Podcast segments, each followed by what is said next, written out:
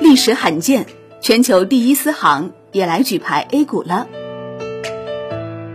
全球第一大私行瑞银集团 UBS 突然举牌 A 股公司透景生命，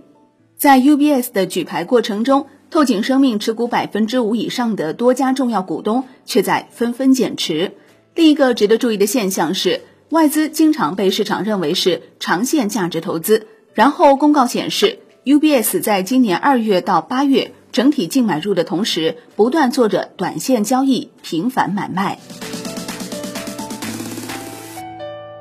八月二十号，透景生命微跌百分之零点三一，股价报五十一点三八元，股票总市值为四十六点七亿元。作为体外诊断股，虽然也有新冠检测概念，但透景生命今年以来的股价涨幅为百分之二十六，远低于热门医药生物股。举牌时常见，外资举牌却少见。八月二十号晚间，体外诊断试剂股透景生命公告，获境外机构投资者 UBS 举牌，持股数量达到四百五十九点五五万股，持股比例达到百分之五点零六，达到百分之五举牌线。公告表示，UBS 是根据其投资计划进行的业务活动导致，并不排除未来十二个月内股份权益发生变动的可能。本次变动前。UBS 持有四百四十点三四万股透景生命的股份，占透景生命总股本的百分之四点八五。在今年八月十七号和十八号，UBS 又买了透景生命十九点二一万股，持股比例达百分之五点零六。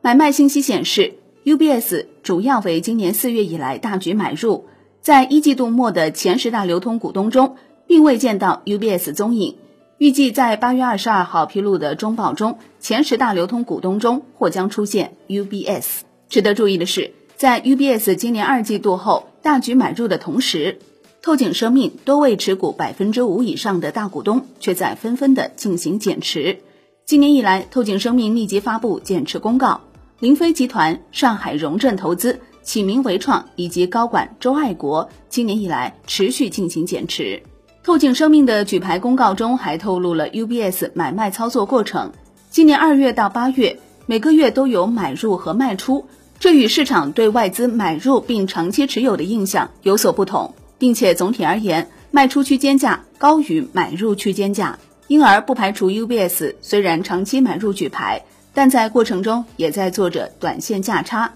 难道说所谓的 Q 费也做 T 加零的日内交易吗？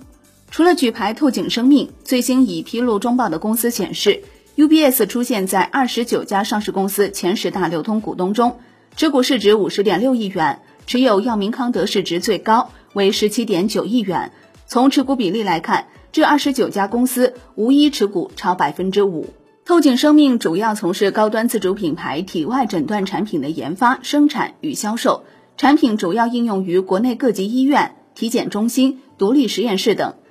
透景生命二零一九年营业收入四点四一亿元，同比增长百分之二十一，净利润一点五七亿元，同比增长百分之十点八二。不过，今年一季度受疫情影响，营业收入为两千八百九十二点三六万元，较上年同期下降百分之五十七点一六，亏损一千九百零七点五七万元。透景生命六月初在互动平台表示。公司近日已进入取得国外标准认证或注册的医疗物资生产企业清单，目前已实现部分新冠系列耗材的出口。